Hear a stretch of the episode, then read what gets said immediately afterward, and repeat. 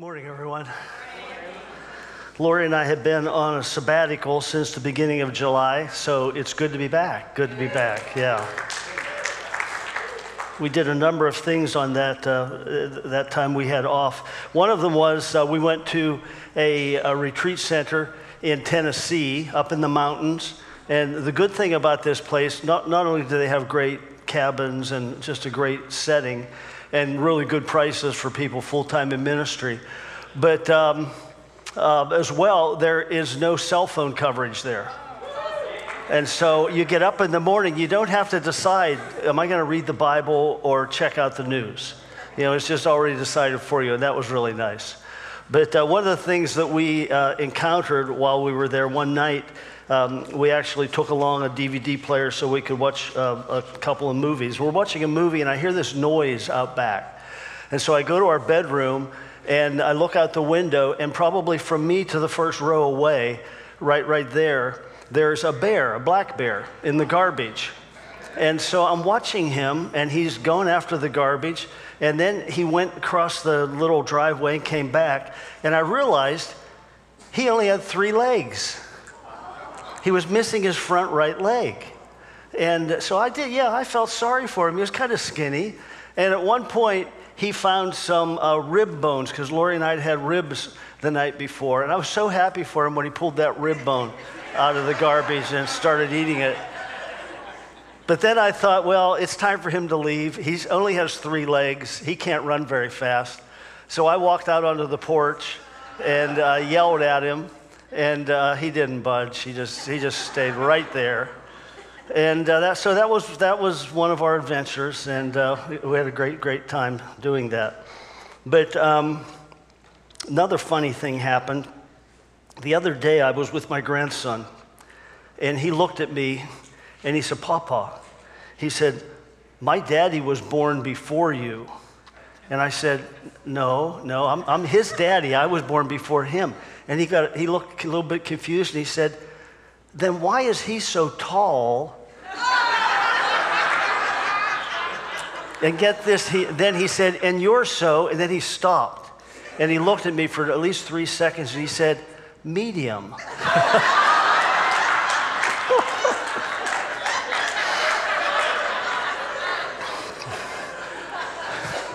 So if I had been thinking about myself as just medium, I wouldn't have gone out on the porch to chase that bear. I, I thought I was bigger than medium, but uh, at any rate, at any rate. I want, I want to share a short story with you uh, to start here from 1976. Lori and I had been married about six months. We were living in Cuyahoga Falls, Ohio, which is um, up near Akron. And um, Lori's parents came to visit us, and we were trying to think of things to do with them. And so uh, we went to Kent State University.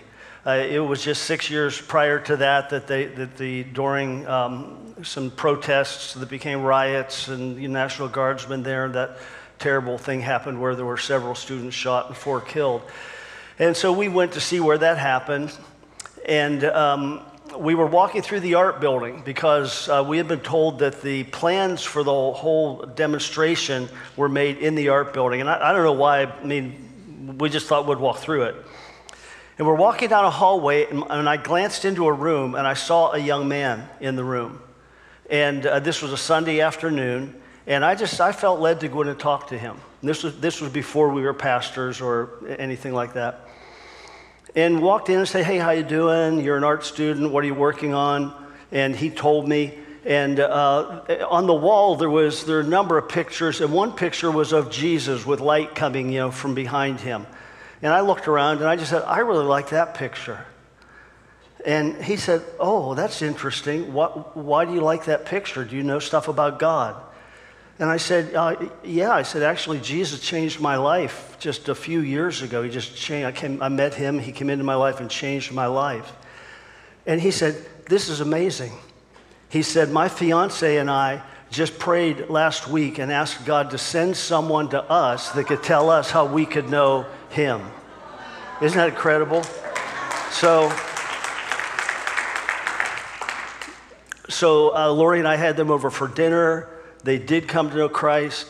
uh, we didn't really have a lot of time to disciple them because they were graduating. It was right before graduation in, uh, you know, in the late spring. And they live here in Cincinnati. They moved back to Cincinnati. And the last time we saw them, they're still walking with the Lord. They're part of a great church on the east side of town here in Cincinnati. But isn't that cool? Yeah. You know, that's the ultimate person of peace right there. God was working in his heart, in their hearts. And all I had to do was be sensitive enough.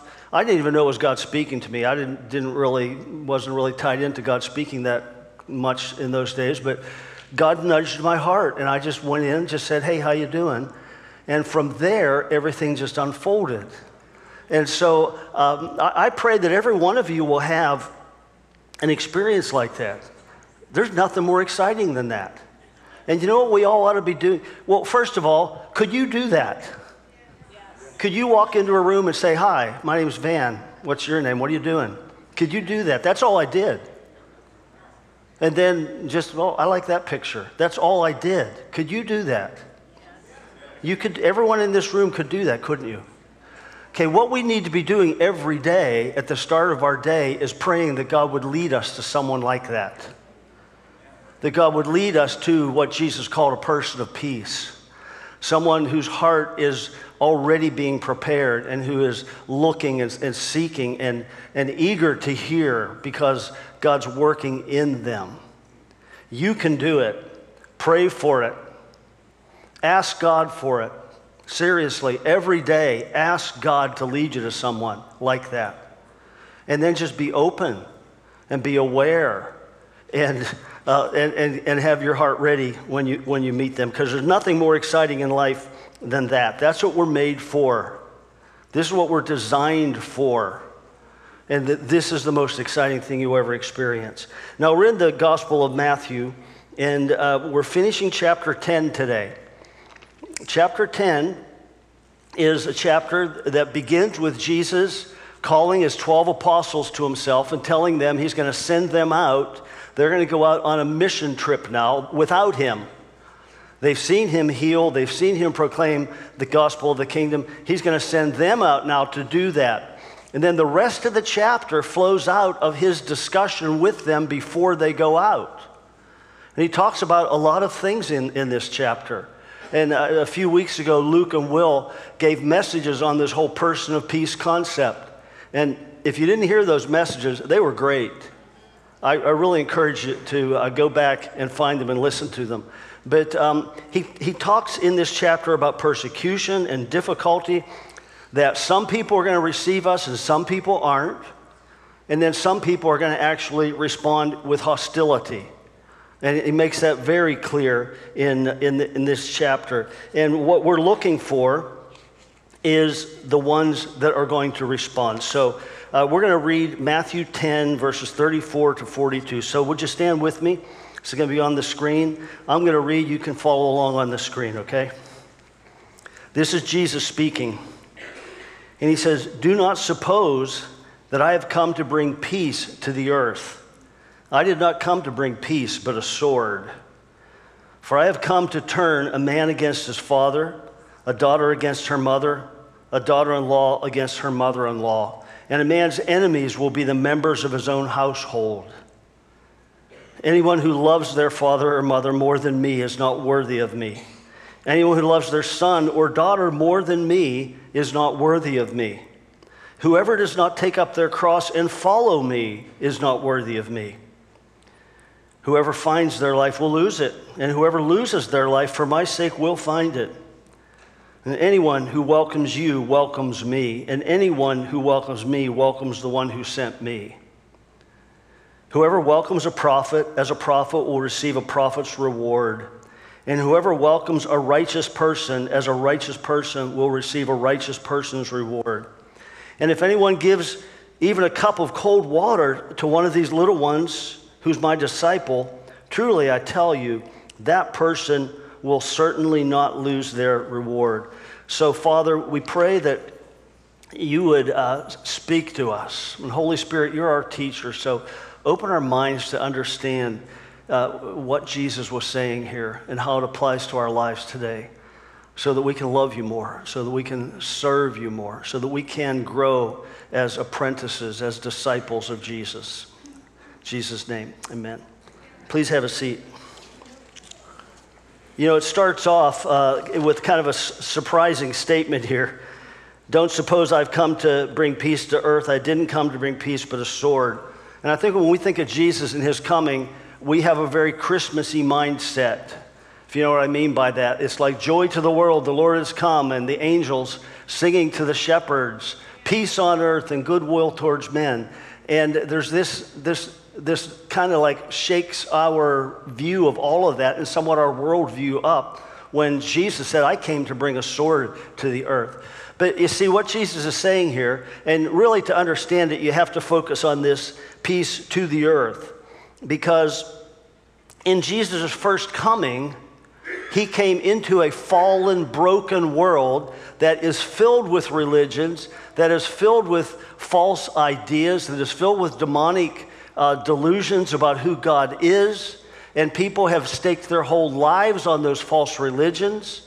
And now Jesus is coming in, and he's coming in with a message that is exclusive.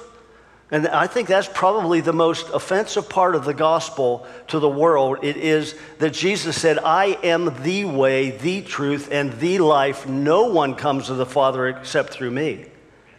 If it was just one of many, and if that's what we were proclaiming, hey, you can come to God through Jesus, through Buddha, through whoever, it's up to you, then there, there wouldn't be any persecution. But Jesus comes with this message that just rocks people's worlds. And people who have for years found some semblance of stability in their lives by believing lies about who God is, now they're being confronted with the fact that those are lies. And they respond. It's just, it's just a natural gut response. Have you ever had someone say something that you, that you haven't really thought about for years, but you kind of disagree with, and it just triggers something in, your, in you? Have you ever been triggered where someone, just in general, someone says something and you just react to it at a gut level? Well, that's what happens. And that's what Jesus means when he says, I, you know, I, I came bringing a sword, that, uh, that his coming, his first coming, would bring division between those who are willing to hear him and receive him and, and those who are going to reject him. And so, peace to earth is coming, but it's coming when he comes back. It's coming upon his return when he comes back and fully establishes his kingdom. You see, we live in this in between season where God has uh, reverted back to, not reverted back, it's been his plan all along, but the original commission he gave to Adam and Eve was rule over the earth, fill it, and subdue it, and fill it, and rule over it. And now that Jesus came, and of course, Adam and Eve gave that away, they sacrificed that commission and that call from God by really switching teams and trusting Satan more than they trusted God. And that brought fallenness into the world, brought a curse on the world. It brought all the pain and everything that we see around the world that is horrific today, all came because of that. But well, now what Jesus did, he came into the earth, he defeated Satan, he paid for sin, defeated sin, and he gives the authority back to us. And he gives us authority, his authority, which is what this chapter starts off with. He gave his apostles authority and power. And he gave it to us to fulfill our original assignment of going out into the world and subduing the world. But now it is through proclaiming the gospel of Jesus Christ. And so when he returns, that process, he will complete the process. And then there will be peace on earth. Now, some of the rabbis actually understood that when the kingdom came, it would bring division. And so Jesus actually quotes some of the older rabbis in verses 35 and 36. After he says, I didn't come to bring peace but a sword, then he says, I've come to turn a man against his father, a daughter against her mother, a daughter in law against her mother in law. A man's enemies will be the members of his own household. Now, this is very important because he said it earlier. And earlier he was talking about uh, actual physical persecution because he said earlier in this chapter, he said that children will actually deliver their parents over to death. So he said there will be times when parents will be martyred because their children turned them in. And so he's talking there earlier about just absolute persecution, physical persecution to the point of death. Now, here, I believe what he's doing is setting up for the next statement he's going to make. He's setting up the next statement, but I want to dwell on this for just a moment before we get there. It's not, it's not outright persecution he's talking about here. He's talking about more the relational aspect and the relational dynamic and how family, parents, children, close friends can be the greatest hindrance to us fulfilling what God calls us to. And I'm going to show you that in just a moment. But just for a moment, uh, thinking of persecution and rejection, we need to recognize this. People are never the enemy. Can I hear that? People, other human beings, are not the enemy. The Apostle Paul in Ephesians chapter 6, verses 12 and 13, here's what he said. This is really crucial that we get this, especially in our day and age where, where there is so, so much bitterness and hatred and rancor in our culture. But listen to this Paul says, Our struggle is not against flesh and blood, that means other human beings, but it's against the rulers, against the authorities, against the powers of this dark world. And against the spiritual forces of evil in the heavenly realms. Now, earlier, he said we have every spiritual blessing through Christ in the heavenly realms. And so we have authority in the heavenly realms, but that's where the real battle is. That other person is not the enemy. He says, therefore, put on the full armor of God so that when the evil day comes, you may be able to stand your ground, and after you've done everything, to stand. You see, the only way for us to keep clear, clean hearts in a culture and in a world like we live in today is to look at other people and just tell myself, that person, that, they're not the enemy. They're not the enemy. You know, when, when it comes to politics, that politician, I don't like what he says or she says, not the enemy. There's spiritual forces at work behind this whole thing. That's the real enemy. When we, when we encounter social issues like the LGBTQ or gender identity issues, that other person is not the enemy. They're not the enemy. There's a spiritual force behind the whole thing. That's the enemy. And I have to, I have to keep a clean heart to love people, to love everybody. And to have, how am I going to find a person of peace if I go around with rancor in my heart? I'm not going to. I'm not going to walk into a room and, uh, and the room's not going to get better. If I'm carrying bitterness, judgment, reactionary thinking, and, and heart, then the, the person to peace thing, it, it just isn't going to work. We have to keep clean hearts. And whatever it might be, you know, uh, whatever issues, the media, or whatever um, decisions your, your boss makes at work or your coworkers make, just tell they're not the enemy. Don't take up a cause against them. Don't be bitter hearted towards them. In this, as well as all the other personal relationships we have. People are not the enemy. Just not the enemy. We need to keep that clear. Now, before we leave this, I just do want to say this that um, in the midst of all the turmoil in our world today, Jesus does give us peace. He, he, his coming didn't bring peace to the world, but it gives peace to the believer in the world. Okay? And, and Jesus even said, These things I've spoken to you so that in me you might have peace. He said, In the world you're going to have trouble, tribulation, trials, but be of good cheer. I've overcome the world. And he's going to come back one day and he's going to bring that whole thing in, into effect. So keep your heart clean. But here's where Jesus is going with this. And this is why he brings up the family thing. As I just said, the, the, the, this can be one of the greatest hindrances to us pursuing God's will for our lives or being willing to just love Jesus with all of our hearts is our family relationships. And as a parent and a grandparent, as a son, I, you know, I, I, I understand how these things work and I understand how sensitive and, and um, heartrending they can be. But listen to this 37 and 38. Jesus said this Anyone who loves their father or mother more than me is not worthy of me. Anyone who loves their son or daughter more than me is not worthy of me. And then 38, he says, Whoever does not take up their cross and follow me is not worthy of me. Now, I want to start with that word worthy. We have a tendency to attach way too much to it. It's kind of like if I'm unworthy, then that's, I take that on as my identity. And, and, and, and you know, I'm a horrible person, I'm not worthy. But what the word worthy just means when uh, two things come into alignment. It means alignment. He's saying, if you don't love me more than mother or father, more than son or daughter, then your life as a disciple of mine is not really in alignment with my values. You're not in alignment with, with what it really means to be an, an apprentice to Jesus.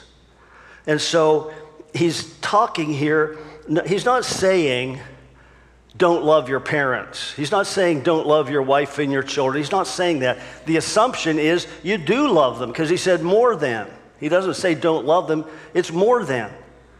He, he's talking about embracing a greater love, a love which puts Jesus first, a love that says he's, he is first, he's the most important one in my life. So, this higher priority love Jesus or family. No, he's not saying don't love parents. He's saying love me more. And the word used for love here is very interesting, is a Greek word phileo. And there are two ma- major words in the New Testament that are used uh, for love. One of them is agape and the other is phileo. And they differ slightly. A, lo- a lot of synonyms, you know, have major overlap. That's why we call them synonyms, okay? Because they're pointing to the same general thing. And so agape and phileo are both translated love. But agape love, the way to distinguish the two, is a love that arises more out of the will. I choose. This is the right thing. I choose to love. I choose to sacrifice. I choose to give, to, to feed the, these starving children in Africa, even though I've never seen any of them, I haven't met them. I'm choosing to do that because it's the right thing. It's a love that doesn't require relationship. It doesn't, it doesn't exclude relationship, but it, it doesn't require it for the love to be real. Does that make sense? So it arises out of the will. Phileo is a love that is relational. It's, it's a love that is from motivated more from from uh, the emotional side of who we are. It's, it, would, it would encompass more the emotional side of love.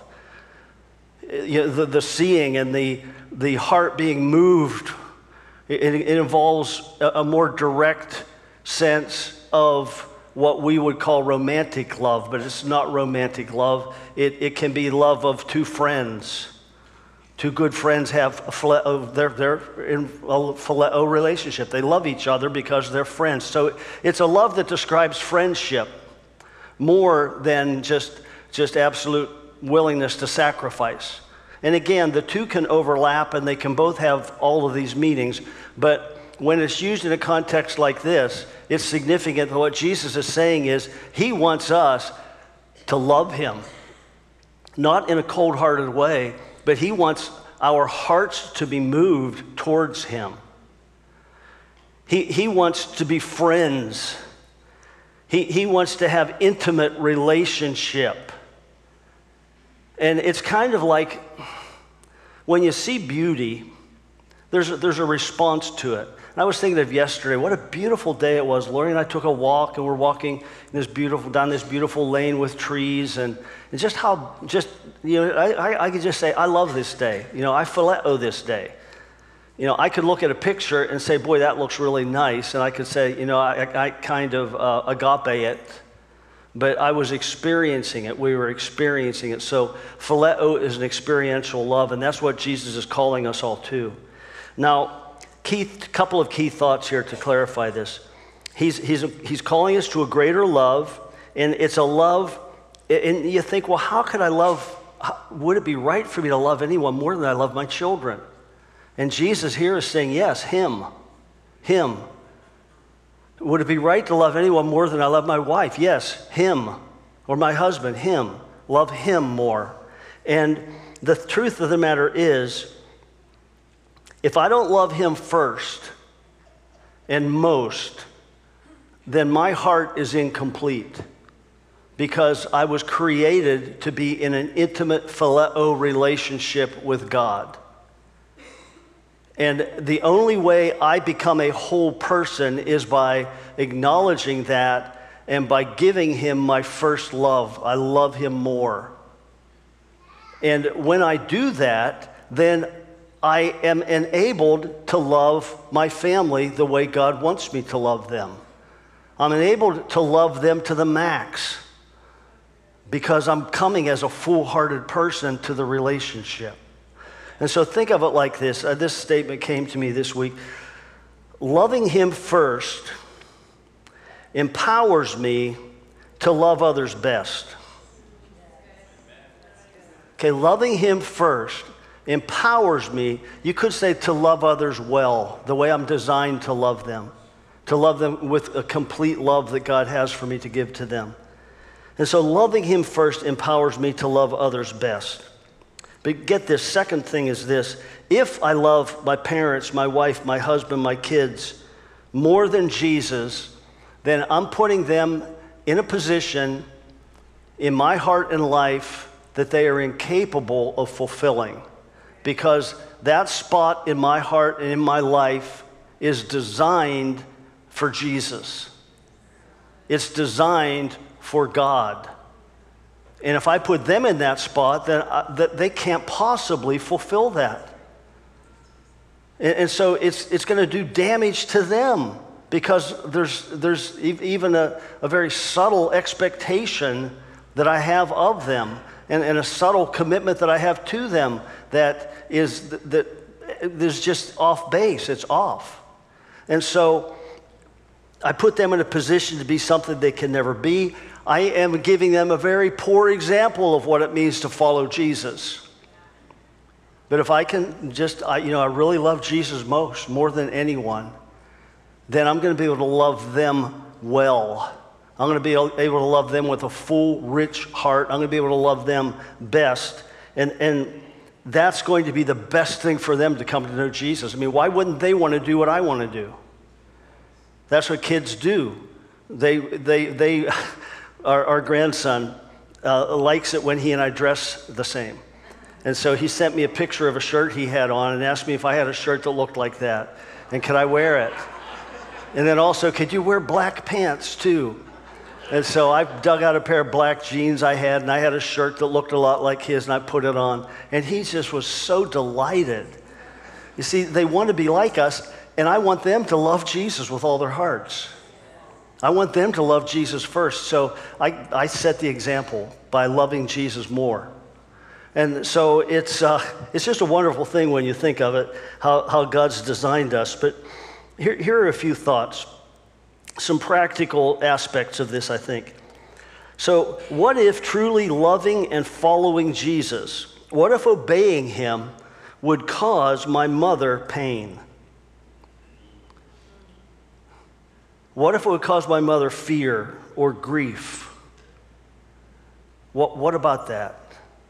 What Jesus is saying is, no, you love me first. You let her relation, you let me take, she and I are in a relationship, okay? You don't have to, you don't have to try to fix her life. I, I'll, I'm, I'm in relationship with her.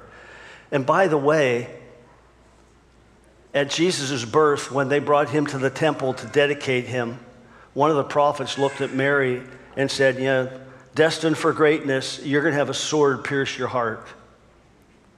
And do you think that Jesus didn't know what the pain he was going to cause his mother when he went to the cross? The pain he was going to cost his family, his, his, his apostles, the pain he was going to cause them. But that's what it means to love Jesus first. It doesn't mean that I ignore the pain or, or I discount it or I don't, I don't empathize with it. It means that's not what's going to be my driving motive in my decision making. So, what, what if loving and obeying Jesus meant that I put my children's provision at risk? Lori and I did that in 1994. We moved from Michigan to Illinois without a job with four kids. The oldest was 15, the youngest was three. And we went there because Jesus called us to go there.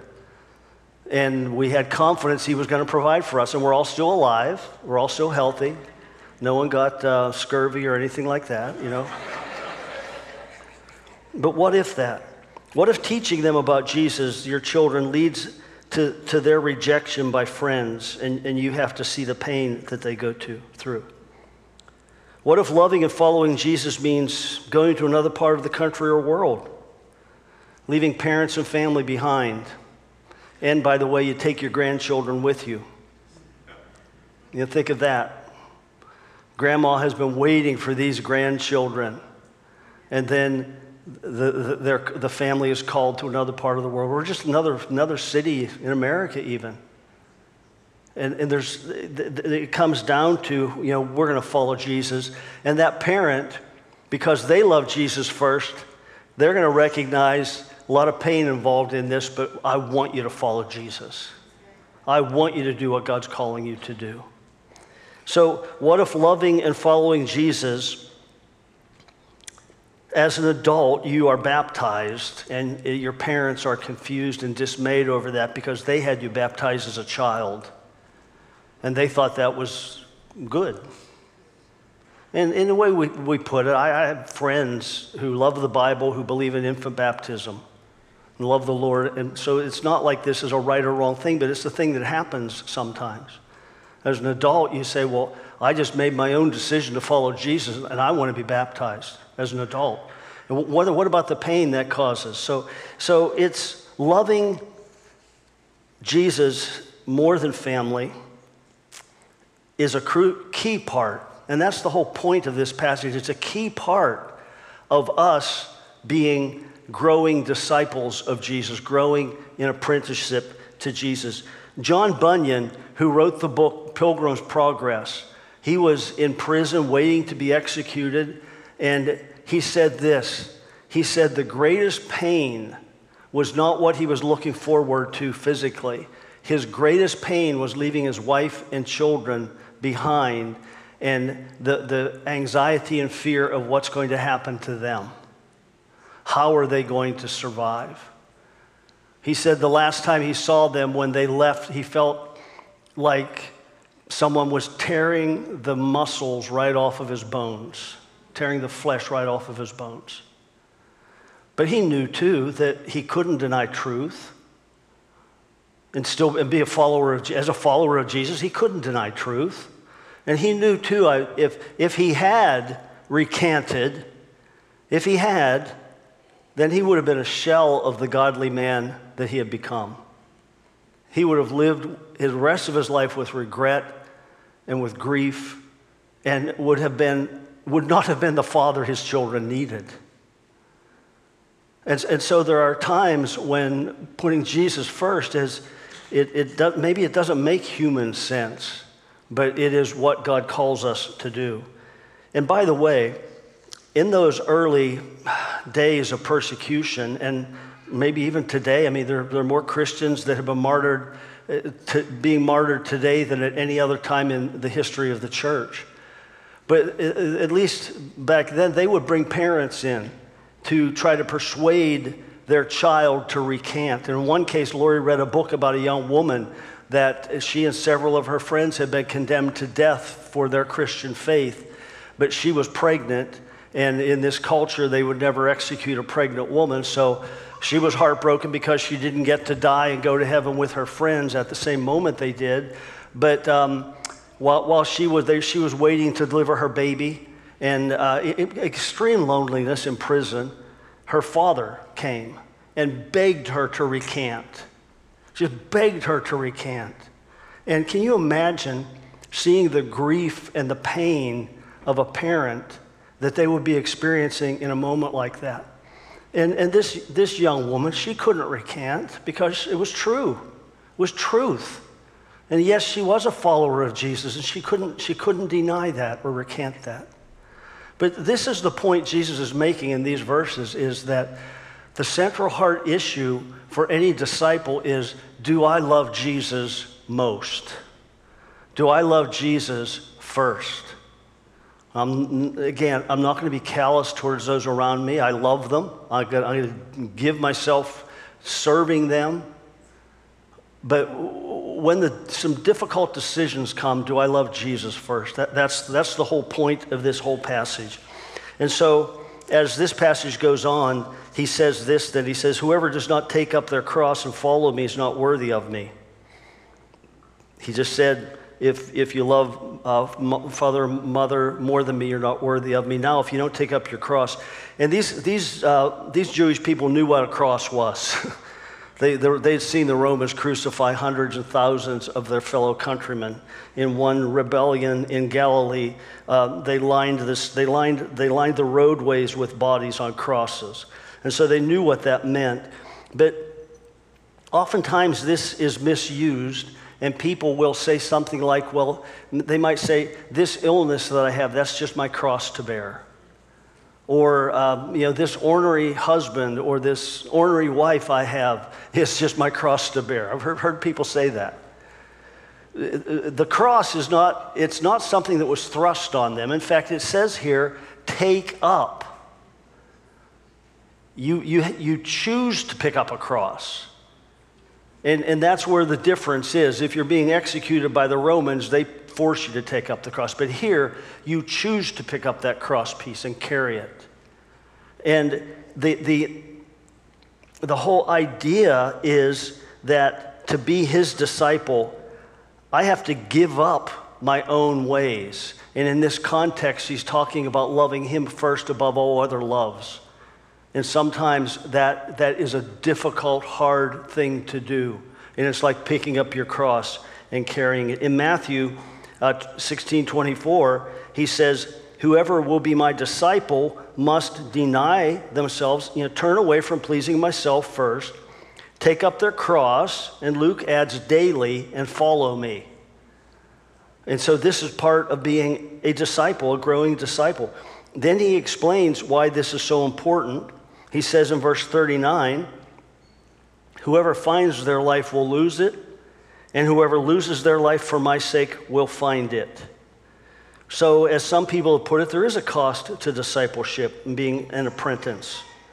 when he says, whoever finds their life, that can be intentional or unintentional. It could be intentional in the sense of, uh, and what he's talking about here, finding their life without God, without Jesus, without Him. It could refer to someone who has sought and sought and they've thought it all through and they've read all the books on religion and philosophy and they've come to believe that this is the truth, not, not the gospel, but they've come to some balance in their life in what they believe. And, and, and, and that, that's it. They think they've found their life. But Jesus said, no, you've lost it. You, you missed the whole point.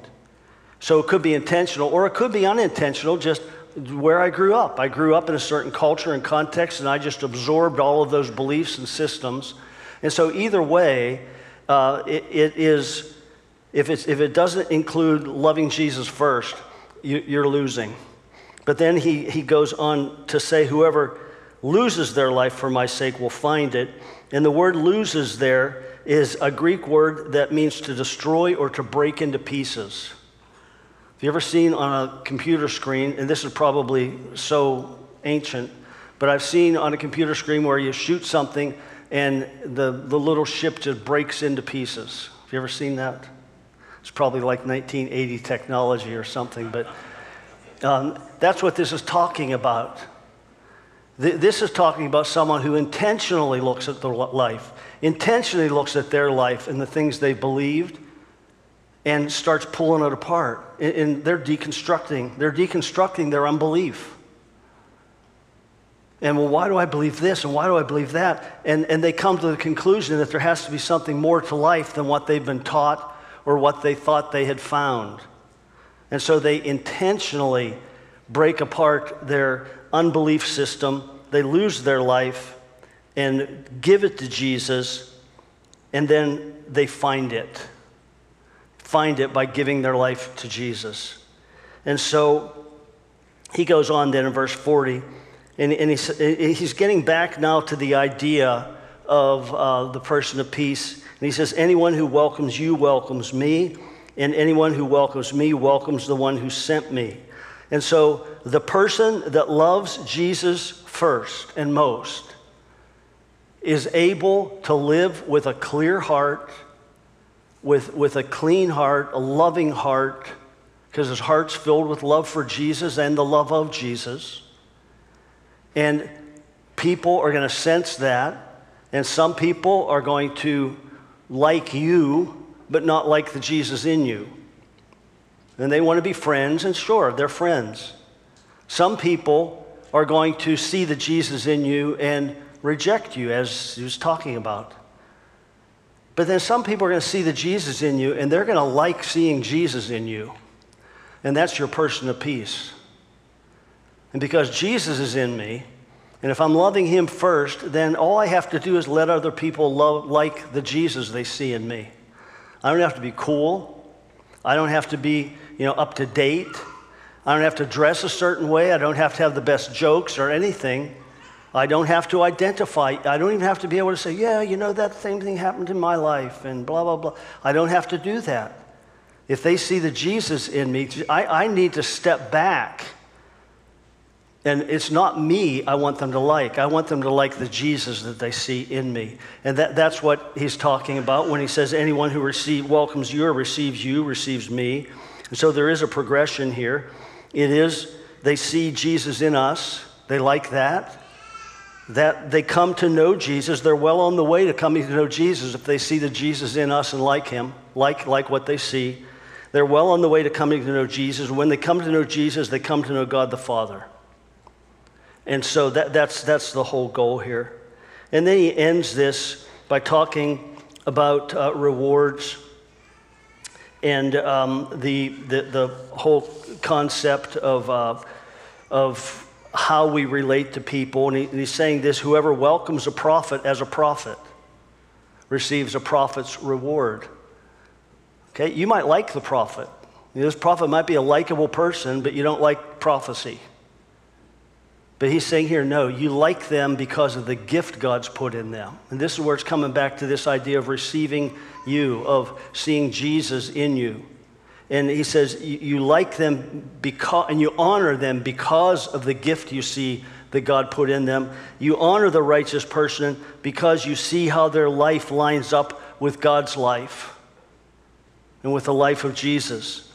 And he says, You receive the same reward that they get. The, the reward of a prophet is intimacy with God, hearing God speak. The reward of a righteous person is just having a life that is being lived well and that is uh, in alignment with God and, and experiencing God's goodness and blessings.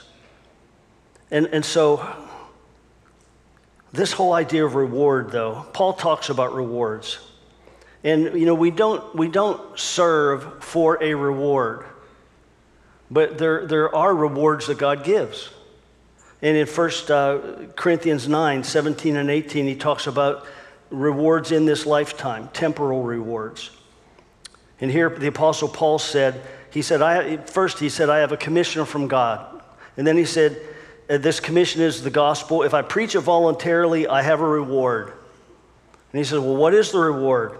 It's this this that in preaching the gospel, I may offer it free of charge and not make full use of my rights as a preacher of the gospel. So he says, I have, I, you know, I, I could be supported by these people, but I'm just going to give them the gospel for free. That's what my heart says to do.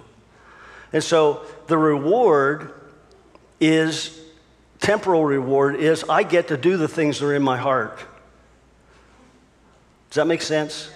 Yeah, Tom Brady just retired, okay? Tom Brady was driven by the desire to be the very best quarterback he could be. And he got satisfaction and meaning out of that because it was in his heart. Okay, when you come to know Jesus, you get a Jesus heart.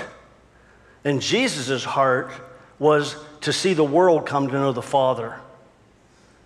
And so, as I love him first, his heart bleeds into my heart, and I want the same thing.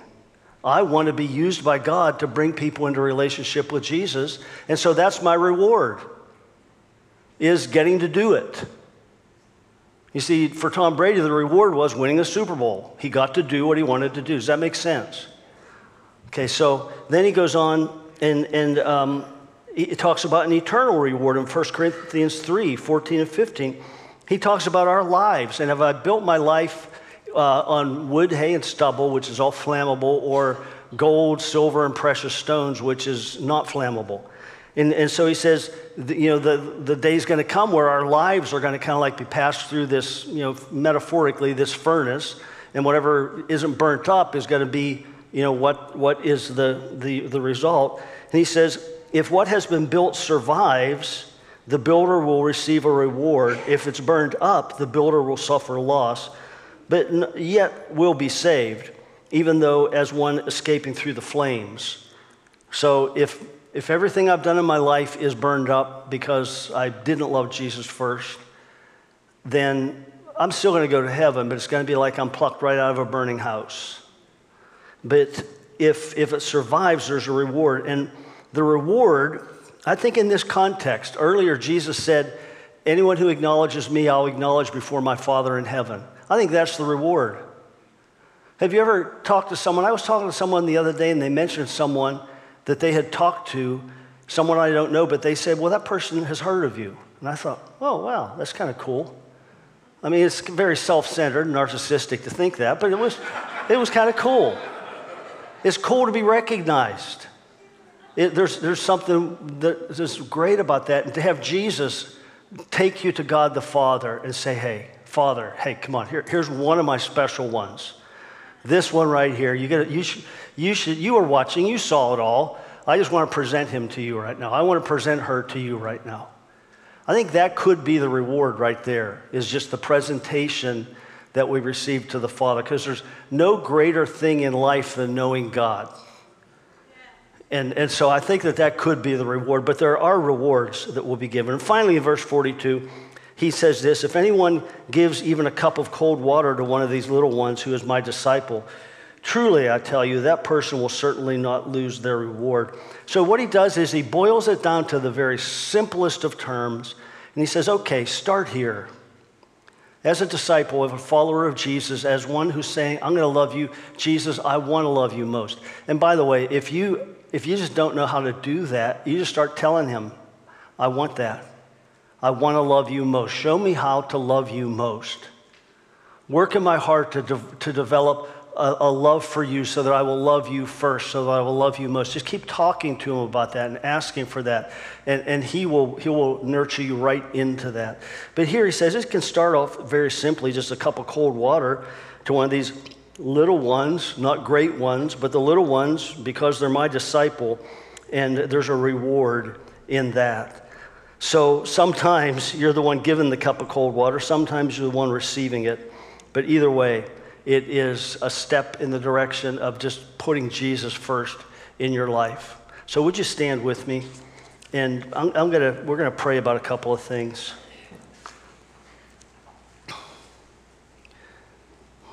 John Wimber was the founder of the Vineyard Movement, and I just read a biography um, uh, by several different people about his life. And his wife, Carol, said the most outstanding feature about him was he really, genuinely loved God first, loved Jesus first, and, and was more concerned with pleasing Jesus than anyone else. And I, I, I, like that because that's part of my heritage. That's part of my spiritual family line. And that means that I have an inheritance I can grab hold of. And I can say, I want that too, God. So if you want that, is there something in your heart that's saying, yeah, I'm not sure. I, I do love Jesus. I want to love him more. Just leave, put it at that. I want to love you more, Jesus. I want to love you first. Just hold your hands out and, and say that to Him. Pray that to Him, and then I'm going to pray for you.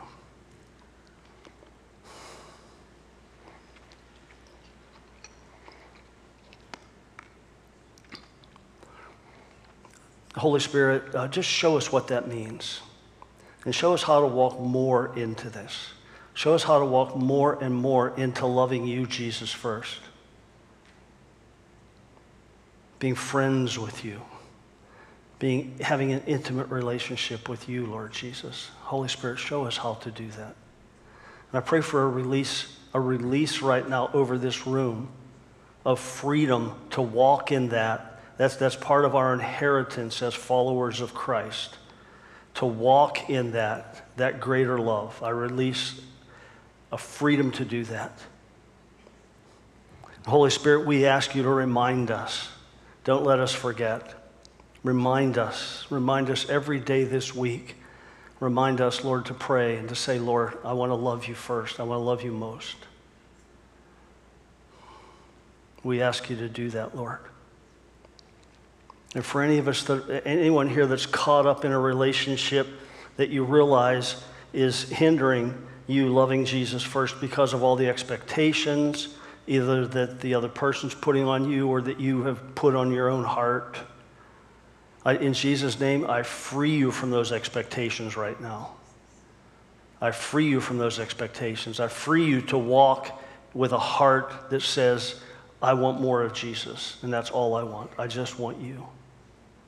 And when you do that, every, all the other loves and all the other relationships fall into place and become richer and fuller and more than you could ever imagine. So I bless you this week to walk in the love of Jesus. Amen.